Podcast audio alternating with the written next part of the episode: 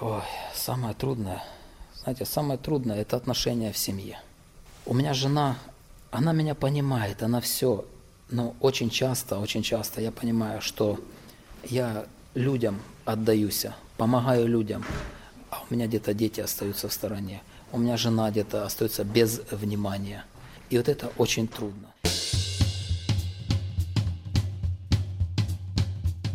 Вы слушаете подкаст Фанайлова «Вавилон Москва». Меня зовут Елена Фанайлова. Здравствуйте. В этом подкасте обычно я разговариваю с людьми культуры о духе времени, о том, как искусство связано с современностью, политикой, военными конфликтами. «Вавилон Москва» – парафраз названия известного сериала «Вавилон Берлин». Москва – точка сборки подкаста. Записаны же эти разговоры могут быть в разных местах Европы. Сегодня будет интервью из Западной Украины с протестантским пастором, он же компьютерщик, он же глава глава организации беженцев с востока України.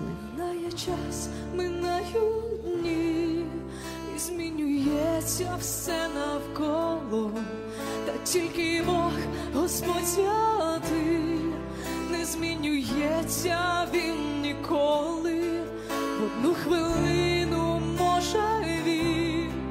Змінити все в нашій країні,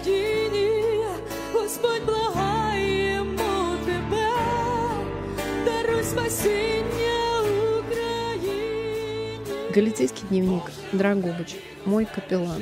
Сергей Незвецкий, уроженец города Стаханов Луганской области. Стал пастором во время Майдана. Перевез беременную жену в Западную Украину. Создал организацию беженцев с Востоком. Начал ездить на линию фронта волонтером. Служит военным капелланом. Мы познакомились, когда Сергей помогал нам с коллегами в организации выставки на фестивале Бруно Шульца в ноябре 2020 года. Разговор происходит в зале под названием «Молодежный простер», «Молодежное пространство». Говорят люди, пришла война. А как она пришла? Вот как вы это почувствовали? Получается, в тринадцатом году осенью мы, как молодая семья, э, купили дом, и мы услышали о таких непонятных военных слухах, которые происходили в Донецкой области, Славянск. Я не верил вообще, что это такое. Я думал, это все, как обычно, политическая игра. Ну, пришло время, когда мы слышали, Славянск освободили, там, Лисичанск освободили. И еще в тот момент летали уже над нами самолеты военные, уже мы слышали взрывы на окраине города, это Первомайка, у нас там рядом Первомайск, Попасная. Мы слышали эти взрывы, все это слышали, все это видели. У нас появились люди, которые, ну, я скажу честно, э, один раз меня э, задерживали, и они очень четко разговаривали. Я, допустим, считаю, что я говорю по-русски, но акцент был, ну, действительно э, такой... Другой. Другой, да, и я понимаю, что это люди ну, не с нашего, так скажем, района. Ну, то есть, э, называя вещи своими именами, они приехали из Центральной России. Да, совершенно верно. И понятно, что некоторые даже люди отличались даже внешностью. Я находился в городе до последнего. Я учился на капеллана, на священника. Э, Меня подготавливали в тюрьмы. Э, У нас был реабилитационный центр, мы оттуда с тюрьмы доставали, как говорится, людей, и пропуская через реабилитацию, они становились ну, на определенный путь. А когда ты научился на капеллана? Это сколько, ну, сколько времени это занимает? В 2012 году меня в Киеве в семинарию отправили учиться, и я пошел учиться. Хотя до этого я занимался тем, что мы э, также посещали тюрьмы, э, я занимался в- при церкви ну, документацией, чтобы подписывать все бумаги. Вот. И меня отправили, потому что во мне это было, это во мне жило. И плюс у нас еще была просто организация, которая помогала людям. Простая социальная организация, в которую входили э, люди также с разных конфессий. Больше они были еще по профессии юристы и больше в правовом поле помогали. Пока я учился в семинарии, потом начался Майдан. В первый день попал на Майдан. Я сперва всего этого не понял. Э, Но так как я учился в семинаре, я уже увидел события, разворачивающиеся на Майдане, и мы уже начали туда приходить на Майдан. Ну, на Майдан Незалежности мы туда приходили и общались с людьми, и мы как священники, мы пытались остановить людей от беззаконных действий. Мы молились на Майдане, там были молитвенные наметы, мы общались с людьми и призывали их э, держать здравый рассудок. Потом на Майдане начались определенные события, которые мы все знаем. И- Связанные с насилием. да, и я просто-напросто видел, как люди, ну, действительно покалеченные, В 2014 году я приехал домой. Ну, вот уже развязку Майдана. Уже все, настал, да, да, есть насал, уже расстрел, да, так- так да, да, уже прошел. В Небесной 2014 Сотни, году, да, вот он уже, вот. И военные слухи начались в Донецкой области, вот то Славянск у нас начался, вот то все это. А я уже был дома, потом я ездил на сессию, и в июне 2014 года я заканчиваю э, семинарию, нас выпускают, я возвращаюсь домой, а уже события, вот эти, что я говорил, что у меня идет стройка там, во дворе я убираю, самолеты летают, а у меня жена беременна, говорит, а что ты думаешь по этому поводу? А я говорю, посмотри, у нас сосед по улице тоже строится. Я, ну, я все время ее успокаивал, говорил так, наверное, он что-то знает больше нас. И таким образом мы были до последнего, пока в августе 2014 года у моей жены родной брат, он был задержанный на блокпосте, он работал журналистом. В газетах он многих работал, там местных. И его сняли на блокпосте. И он там переночевал в комендатуре. Тогда что у нас пооткрывали эти комендатуры. Сутки или двое суток он там пробыл. И когда он оттуда вышел, он позвонил моей жене, своей родной сестре, и говорит, Лидия, говорит, «Э, ты знаешь, что Серегу твоего ищут. А я мог догадываться, что меня ищут по той причине, что в марте месяце 2014 года у нас на площади была такая центральная площадь Ленина, и там стоял памятник Ленина, там был собранный народ, там сделали вот такой плакат огромный, повесили туда фотографии, и среди этих фотографий была моя фотография. И написано «Осторожно, в городе нацисты пособника Яроша, правый сектор». Значит, капеллана у нас вот таким образом представляют. Извините мою иронию, друзья, ну просто, ну, ясно. Да. Дальше. И, ну, как у меня знакомый, он мне звонит тогда, еще в 2014 году, в марте, он говорит, Серый, а как ты попал в правый сектор? Я вообще, ну, я слышал, что есть правый сектор, ну, на Майдане слышал, там это все, но я не имею никакого отношения, ну, реально, я не имел никакого отношения, потому что я, как священник, я держу нейтралитет. Пока он выяснил, он понял, что непонятно по каким причинам я попал туда. Я продолжал дальше жить в городе, ходить. Хотя я несколько раз попадал под э, проверку документов, что я говорил, что люди э, совсем другим наречием. И вот в августе он выходит и говорит, Лида, Серегу твоего ищут. Если его поймают, его не станет. А на то время, вот взять, вот когда у нас июнь месяц, даже не июнь, когда у нас референдум был, кстати, я тогда еще, у нас выборы президента были, Порошенко должны были выбирать, ну там, когда он баллотировался после Януковича. Меня друг пригласил быть в этой, в окружной комиссии, я сидел на компьютере, так как я, ну, немного с компьютерами связанный, он был системным администратором, а я был оператором. Мы тогда были в горисполкоме, у нас кабинет был отдельный, и мы с окна даже видели вот это вот, когда собирался народ у Ленина, и тогда уже были призывы, люди, вставайте, берите паспорта и получайте уже оружие. Конец марта, уже тогда были эти призывы. Типа оформляйтесь и получайте оружие. И становитесь, ну типа, казаками. От чего мы защищаем? Потому что сказали, что, как там, э, звучали лозунги, что пришла хунта. А, киевская хунта Да, пришла, да, она пришла, и сейчас, типа, бендеровцы уже едут автобусами сюда, будут вас здесь воспитывать, Резать, да, резать, да. вас. И люди, туда в первую очередь пошли те, которых я знал, те, с которыми я работал, пытался работать. Это наркоманы, алкоголики, то население, с которыми мы работали, которым проповедовали слово, которые не хотели идти в церковь, хотели жить там по-своему, и у них выпала ну, такая возможность. И под видом того, что когда вот пошел Ленинопад, вот этот вот, то сказали, мы защитим наш памятник Ленина. И там сделали вот эту палатку, там, ну, все это было. И там приходили и добровольцы записывались, и все, кто записывался, их брали и выдавали им оружие. У меня, получается, троюродная сестра, у нее муж, он тоже пошел в это. Ему, он приехал на машине, уже у него была форма, у него был автомат Калашникова, свободно. Он встал в эти ряды. Э, Потом у меня многие знакомые, которые меня встречали, они говорили, почему ты еще не с нами на блокпосте? Я им попытался объяснить, что я есть священник, я не пойду, и я не беру оружие. И я тогда открыто говорил, что я вижу в этом беззаконие, и я не могу с этим смириться. И я призывал, что остановитесь, не делайте этого беззакония, что должно быть правильно. Хотите что-то? Дождитесь выборов президента, заявите о референдуме. Я тогда ну, соглашусь со всеми мнениями. Ну, за это меня называли э, бандером, пособником.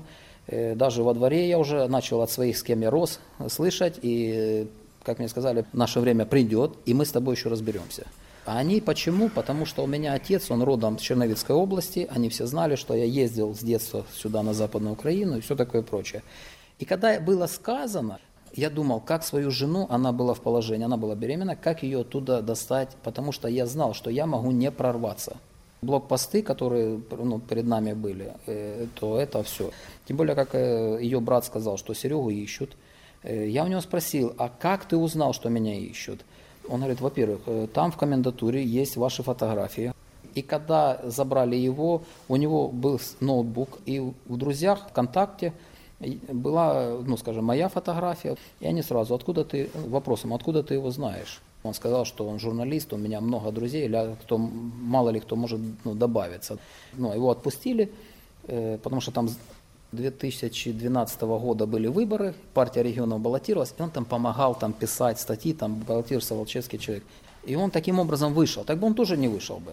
Вот, я видел, как люди пропадали, исчезали. Просто вот был человек на остановке, на моих глазах, подъехала машина, он стоял, ждал автобус, подъехала машина, раз, и уже этого человека нету. Я ну, знал этого человека, что он был бизнесменом, его уже больше не было. Люди просто пропадали без вести? Пропадали без вести. Ну, реально пропадали. Я знаю факты, где потом начали находить людей. У нас э, такой э, ставок, который назывался «Холодный» нашли людей, разных людей, и даже в форме, и без формы. Уже все в ставке. А у них привязаны камни к ногам, и они как свечки.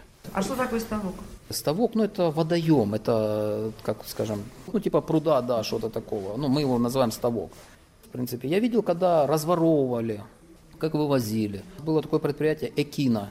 Вот, его вывозили. Реально приехали туда, базировались солдаты, российские солдаты. И потом им был приказ вывести их и все. И они вывозили полностью все, даже вплоть до того, что мебель вывозили. Было непонятно и страшно, как вывозить беременную жену, как проходить через блокпосты. Так вот, как это прям фактически было?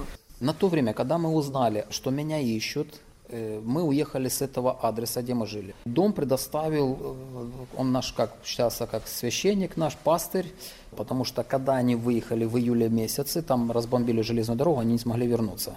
И он говорит, если что, заезжай в мой дом жить. И мы ждали момента, когда можно попробовать как-то. Я начал звонить везде, просить людей, как нам выехать, как мне вывести жену. Я узнал, что у нас люди вывозят людей. Ну, то есть там как формируют автобусы и вывозят. Я беру деньги, я иду туда, встречаюсь там с людьми, заказываю два места, нам назначают число, время, и я помню, что это было рано утром, 4 часа утра, автобус уже отправлялся. У нас там такой район, стройгородок назывался. Э, мы сели, паспорта у нас не требовали, но сказали, что паспорта были при нас. Мы сели на заднее сиденье с женой, и так сложилось, что нас завалили так вот сумками. И вот этот самый блокпост, за которым мы бежали, он был между Стахановым и городом Брянкой. Потому что ну, другого варианта выехать никак. И когда он там остановился, я честно скажу, я молился, я не знаю как. Я в голове молился так, просил Бога. Я единственное просил, чтобы в случае чего моя жена могла выдержать. Когда зашел туда человек с автоматом, начал проверять документы, они не стали, то обычно они выводили.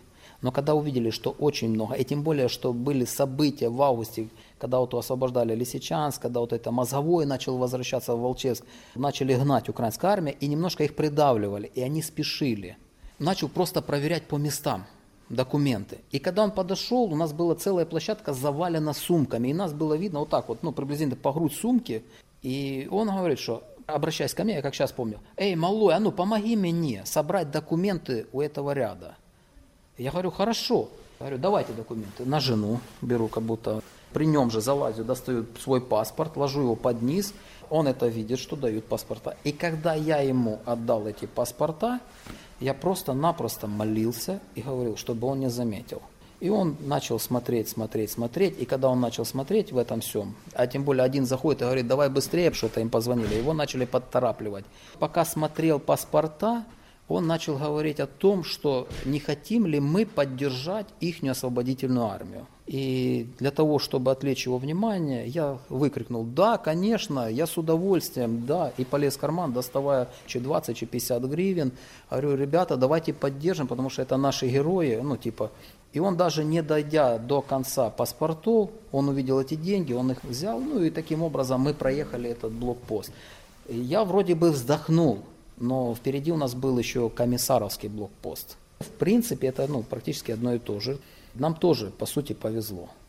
Потому что это было рано утром, люди видно, что они выпивали, и они начали за паспорта, я смотрю, люди начали возмущаться потихонечку, и они попросили помочь им материально. Я также среагировал, говорю, давайте поможем. Я достал, дал, и так вот мы проехали Комиссаровку. И когда мы подъехали, тогда еще украинская армия стояла, Дебальцево держала блокпост. Когда мы подъехали до Дебальцева, наш автобус остановился, потому что впереди проверяли автобус, уже украинская армия проверяла. И пока мы стояли, начался обстрел.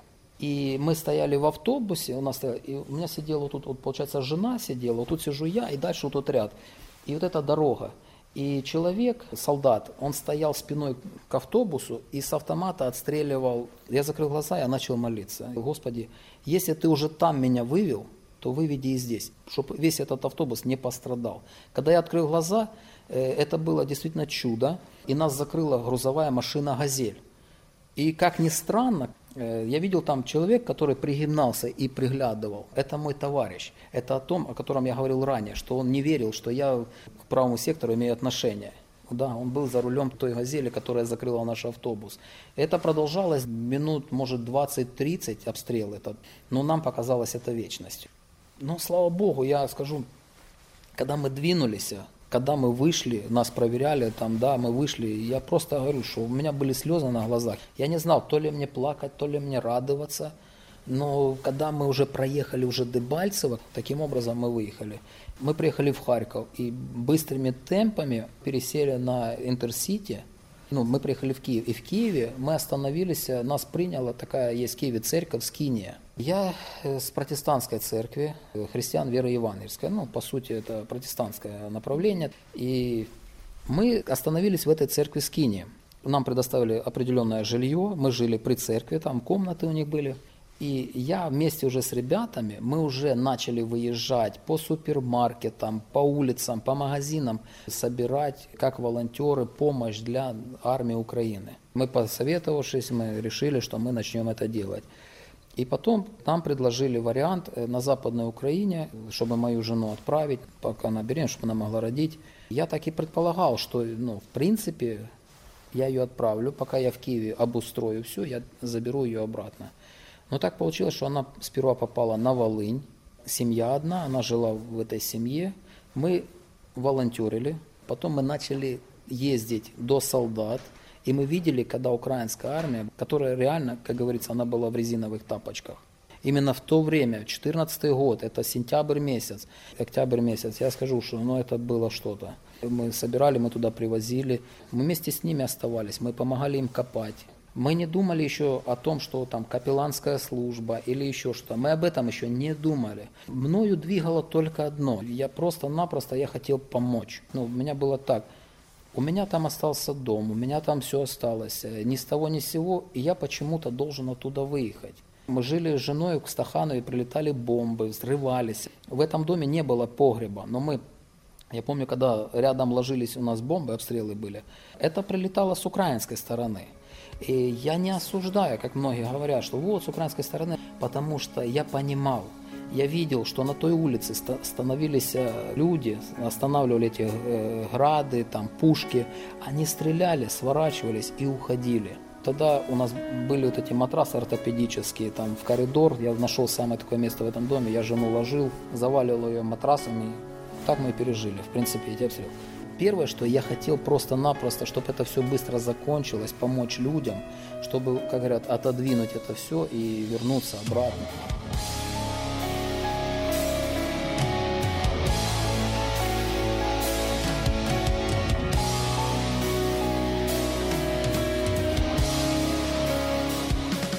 Вавилон Москва, Грицийский дневник, Драгобыч, военный капеллан Сергей Незвецкий. А как вы в Драгобич попали? Мы волонтерим, ездим, все. И тут я говорю, ну, хлопцам, хлопцы, у меня жена там, она там, ну, мы звоним по телефону, общаемся, вот она там, ее семья приняла на Волыне, я хочу поехать посмотреть, как она обустроилась, и я вернусь. Когда я туда приехал, в эту семью, мы прожили там около одной недели. Та семья чего-то, может быть, не поняла. В общем, соседи начали на эту семью наседать. Ну, типа, жінку залишає, чоловіка гони бо типа наші хлопці там воюють, а він тут є. И они не выдержали этого давления, и нам пришлось оттуда выезжать. Я не мог объяснить всем, что я, ну, как говорится, да, я не взял автомат, я не иду туда, там, допустим, стрелять, но сколько мы туда отвезли бронежилетов, тепловизоров, ну, то есть э, сколько возможно вариант, таким образом мы помогли, да. И я не стал, ну, как говорится, людям объяснять, потому что, ну, это бесполезно. Я собрал, мы приняли решение, что я собрал жену, старшую дочь, позвонил хлопцам и говорю, хлопцы, которые учились со мной в семинаре. У меня там Михайло, он с Ивано-Франковска. И когда вот эти события начинались в 2014 году, и он говорил, Серега, если будет тяжело, типа, мы в Ивано-Франковске тебя примем.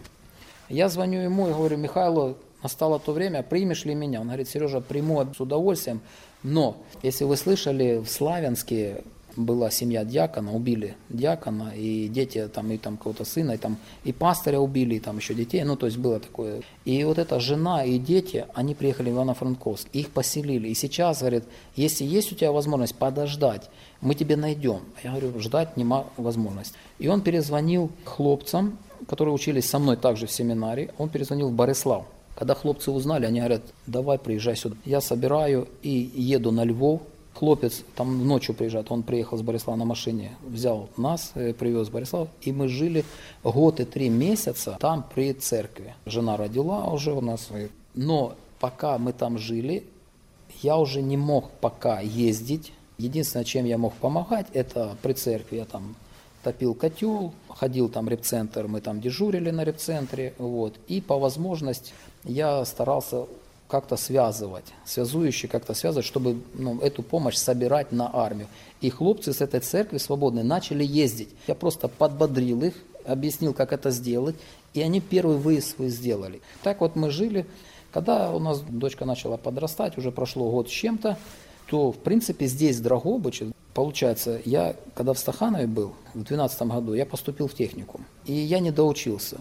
И я первое, что я оттуда достал документы и сюда перевел Драгобычский нафтогазовый техникум. Плюс здесь есть э, Каритас, и там был проект для переселенцев.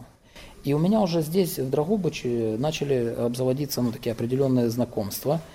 И мы решили, что, наверное, мы будем переезжать в Драгобыч. Я только беру объявление, на сразу квартира, а мы переезжаем сюда. Переехав сюда, я дальше продолжал. Я все вынашивал, чтобы открыть организацию – сплотить переселенцев, ну, то есть допомога армии, чтобы это все было ну, в официальном, скажем, русле. И когда я уже переехал сюда, в Драгобыч, то один мой товарищ, он, зная это, и он меня просто подтолкнул, говорит, Серега, ну сколько ты уже будешь сидеть? Давай, говорит, бери документы, иди открывай. Что тебе надо? Он меня профинансировал, чтобы я все полностью документы сделал, и таким образом у нас родилась вот эта ну, организация «Едная Часыла». Первое, что было, я переселенец. Поначалу здесь было очень сложно. Люди определенного, скажем, менталитета, даже того восточного и здесь, западного, это было столкновение, какой-то штурм мозга. Да? Когда мы вот собирались переселенцами, бывало там чаепитие мы устраивали, и многие жаловались, мы не понимаем, они нас не понимают Некоторые люди, ну, здесь люди живущие, местные, да, кто-то, ну, более-менее понимающий, да, а обычно вот э, они слышали такие вещи, а чого українською мовою не розмовляєте, чого понаїхав. Ну, то есть были такие моменты. И вот эти были конфликты. И помимо того, что я понимал, что мы как переселенцы, мы должны уже держаться рядом, нам просто так ничего ну, не достанется, если мы сами этого не возьмем.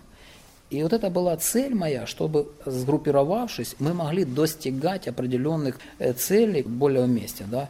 Это была одна из первых наших целей. Чтобы не идти, не кричать, я слышал такие моменты, вот нам должны, нам обязаны, а чем это подтверждено, никто не знает.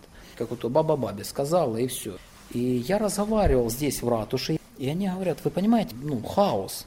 Проще нам кого-то иметь одного, двух людей – полностью открыть всю информацию, а уже ну, она доносилась и разносилась. Сколько у вас людей в организации? У нас э, в организации человек 300 есть. У нас же организация. Э, Відокремлений підрозділ в Червонограді, в Бахмуте и здесь. Это взять мой список, и там где-то около 300 человек. Но многие из них, кто вернулся обратно. Кто-то не выдержал там, кто-то вернулся там, я не знаю, там по разным причинам. Кто-то уехал ну, там, за границу в Польшу. По сути, есть просто такие люди, они не активные, сидят как, вот, как масса. И это меня вот постоянно ну, тревожило, что я постоянно их подбадеривал. У меня было с ними даже некоторые конфликты. Те же переселенцы потом меня начали обвинять, что я же на их них же там и зарабатываю, и все остальное. Хотя я сам живу, снимаю квартиру до сих пор. И я не ездию на Мерседесе. Но машина у меня хоть и есть, там, но это мы собирали, как говорится, по крохам, по крупицам. Но машина, я понимаю, что она нужна. Во-первых, у меня есть семья, и во-вторых, я как волонтер, мне нужно быть более-менее ну, мобильным.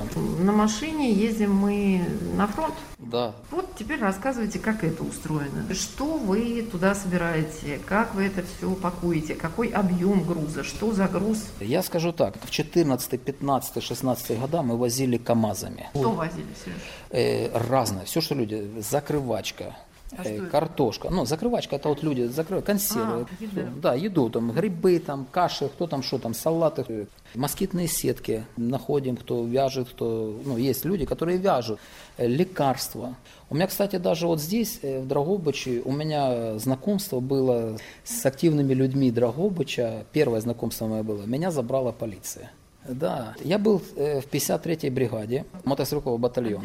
Я был с хлопцами, и медики просили меня помочь э, с, ну, с лекарством. Я увидел обстоятельства, и я попросил и говорю, напишите на нашу организацию официальную просьбу, да, там с печатью, там со всем. Вот, написали, какие необходимы лекарства. Ну, солдатам индивидуальная аптечка. Мы находимся, здесь они ночуют, они выходят на позиции. И когда они идут на позиции, то медбрат, там Андрей такой, и он этот говорит, Серега, я всем формирую аптечку, ну, потому что, ну, там, где-то должен бинт, где-то обезболивающий, где-то то. И, в принципе, говорит это, ну, я же говорю, хорошо, нам поступает эта бумага, я делаю акцию, пишу официальный лист на э, мэра міста Драгобича, на Кучму. Там проблем нема. Мне там дают добро. Единственный момент, я тогда, как говорится, ну, может, сильно доверял или что, я взял, написал в одном экземпляре. Отдал туда. И я знаю, что мне сказали, ну, то есть разрешено, мне разрешено устроить акцию. И я один день устроил это, мы пекли пряники в виде там сердца, разукрасили их там э, желто-блакитным. И акция была такая. Человек может прийти, хочет там одну гривну заплатить. Он ложит там в коробочку одну гривну, да, там, и берет этот пряник. Там один день мы собрали таким образом. Э, Второй день я вышел, это было вот тут вот как раз площадь. Там была колонка, которые играли там украинские песни, там были это все. И среди них там было несколько песен. Это поет христианская группа э, Маханаим. И там было ну, несколько песен на русском языке. Но они христианские. Они... И активисты подняли кипиш и начали меня снимать. Вызвали полицию. И у меня не оказалось с собой паспорта, ну, гражданина Украины, но паспорт был дома. Получается, что меня забрали из-за того, что у меня не было с собой паспорта. Хотя дочка мне его принесла. У меня все документы были в порядке, да.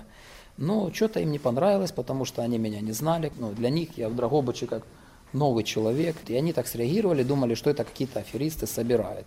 Я, конечно, ну, молодцы, вы среагировали. Просто, ну, я же тогда говорил, что все нормально. И что интересно, некоторые переселенцы, которые увидели эту картину, проходящие мимо, да, Некоторые даже поотворачивались, даже вышли с нашей организации. А вот насчет волонтерства, в принципе, всегда, когда к нам обращаются, и мы там по возможности, что можем, собираем. Сколько я уже ездил, я ночевал с солдатами, я по 10 дней там жил, вместе с ними в блиндажах. Мы были и в Авдеевке, и Гранитном, э, там под Мариуполем. Были мы э, в Бахмут, это Луганская, там рядом с Дебальцем, Светлодарская дуга, в Счастье мы заезжали, ну, то есть, где мы, ну, то есть, и с солдатами, мы когда приезжаем туда, мы не приезжаем один день, мы приезжаем, э, с ними живем 10 дней, там, как получается, и мы с ними, ну, работаем. И у нас уже пошла, скажем, еще и капелланская, скажем, работа.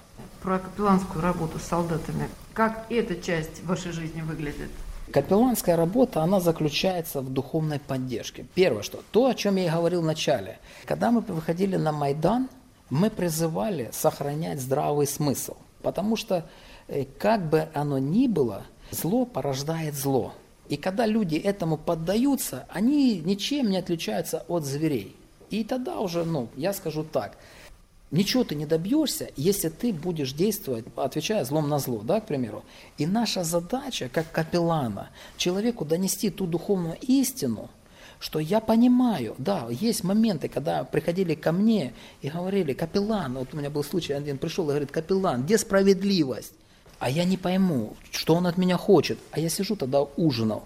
И он садится, я вижу, он выпивший немного. И он говорит, где справедливость? Я говорю, что случилось? Он говорит, мы три года вместе с самого Майдана. И вот на днях там застрелили моего товарища. Я потерял там самое дорогое. Как мне дальше жить? Капеллан, скажи, как мне дальше жить?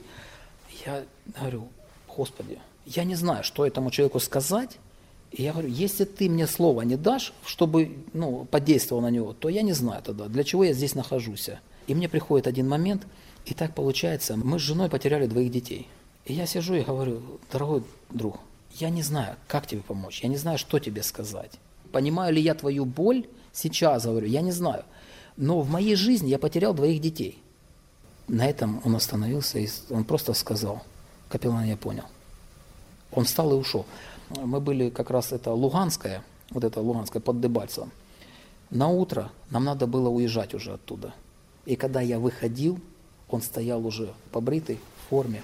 И он, когда уже увидел меня, и он говорил, капеллан, приезжай. Я всегда, ну, как говорится, это, я понял. Но я считаю, что таким образом я не зря туда приехал, я не зря там был. И много таких нюансов, которые ну, образовались людьми, когда там семьи распадались, и еще там что-то, знаете, и это все индивидуальные вещи. Ты даже встречаешься с женами и пытаешься с ними поговорить и объяснить что их ну, муж там, он нуждается, что он не всегда может позвонить, он всегда помнит о них. Люди хотят исповедаться. Например, бывают э, люди, у которых такая потребность, да, а там же церкви не найти. Да, но на тот момент, э, я скажу сейчас, на сегодняшний день очень хорошо, что сейчас уже с 2014 года, когда волонтеры поехали, просто я являюсь звеном, звен, одним из звена из тех людей, которые, ездя туда, постепенно вот эту капелланскую службу мы начали, как скажем, подымать ее. Потому что многие солдаты говорили, ну приезжают, ну называются капеллан, да кто они такие? И обычно люди, как они привыкали? Когда мне говорили этот вопрос, задавали, батюшка, типа, какой же ты капеллан, когда у тебя даже креста нету? Ну все же привыкли, как вот там если это протестантская церковь, мы же не крестимся, у нас там нету креста и все остальное. И такие были моменты. И когда просили и причастия, и всего, были такие моменты. И я тогда приезжал, я говорил старшим братьям, там, ну, служителям, и меня просто-напросто сказали, Сергей, мы хотим тебя наградить. И меня наградили вот таким крестом. Капеллан Незвецкий достал при мне из сумки серебряный крест довольно большой и да. красивый. Этот крест, он из монастыря, и он имеет удостоверение, оно у меня дома, специальное удостоверение и свидетельство о том, что он благословлен не только, как скажем, нами, он благословлен католической церковью, он благословлен православными, то есть и всеми конфессиями. И тогда многие люди, видя это, они уже открываются. И сейчас, слава Богу, что сейчас есть официальное капелланство, то есть людей принимают на официальную службу – и сейчас у нас в Украине готовится еще законопроект, где капелланы нужны в тюрьмах, в МЧС, э, в полиции, но сейчас все равно развиваем. И есть у нас люди, мы в этом движении участвуем и развиваем. И в полиции сейчас капелланов продвигается, и в больницах, чтобы были это капелланская служба. Не просто как волонтеры ну, волонтерство, оно до определенного времени. И у меня семья, и у меня многие задают вопрос, Сергей, а как же, ну, где ты работаешь? А я как я могу сказать, что если я пойду на работу, на завод, я не смогу помогать людям? Я один раз съездил в Польшу, меня попросили, я побыл там полтора месяца, и это было большим, опять же, огромным свидетельством, когда тот хозяин, я работал в столярке, меня хлопец попросил помочь ему, то есть не было напарника. Перед тем, как уезжали, Хозяин привез деньги рассчитаться с нами. Когда он узнал, что я капеллан и ездю на фронт, он вышел из машины, он сказал, как ты так, почему ты не сказал? Потому что для них священник и на работе.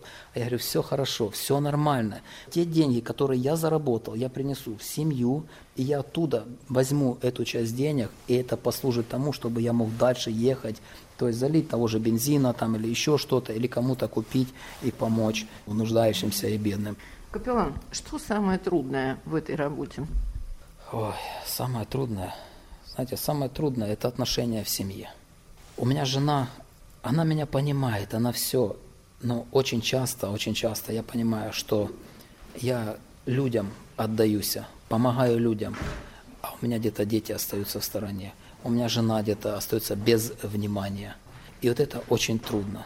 И бывают даже всплески. Эмоционально жена может где-то сорвется. Но она потом, ну, как говорится, останавливается и говорит, я понимаю, я понимаю, что, ну, она понимает, что это, ну, гораздо нужнее то, что мы делаем.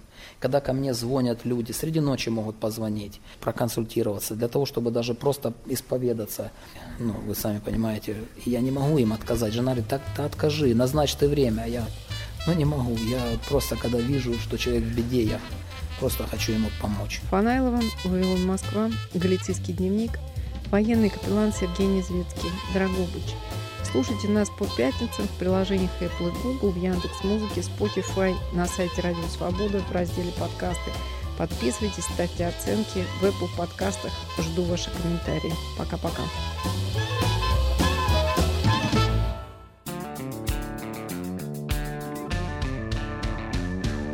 Студия подкастов «Радио Свобода». Человек имеет право. Время свободы. Американские вопросы. Кавказ подкаст. Атлас мира – цитаты свободы. Скучно не будет. Слушай на всех подкаст-платформах. Просто надень наушники. Подкасты «Радио Свобода».